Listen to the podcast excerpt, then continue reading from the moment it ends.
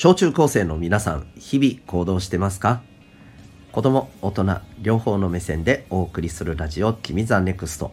お相手は私、未来の勇者、育成コーチのデトさんでございます。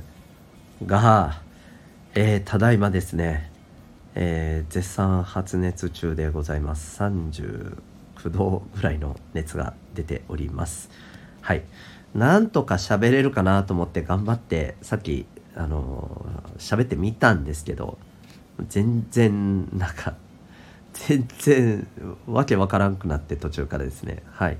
あのこれは無理だなという判断に至りました。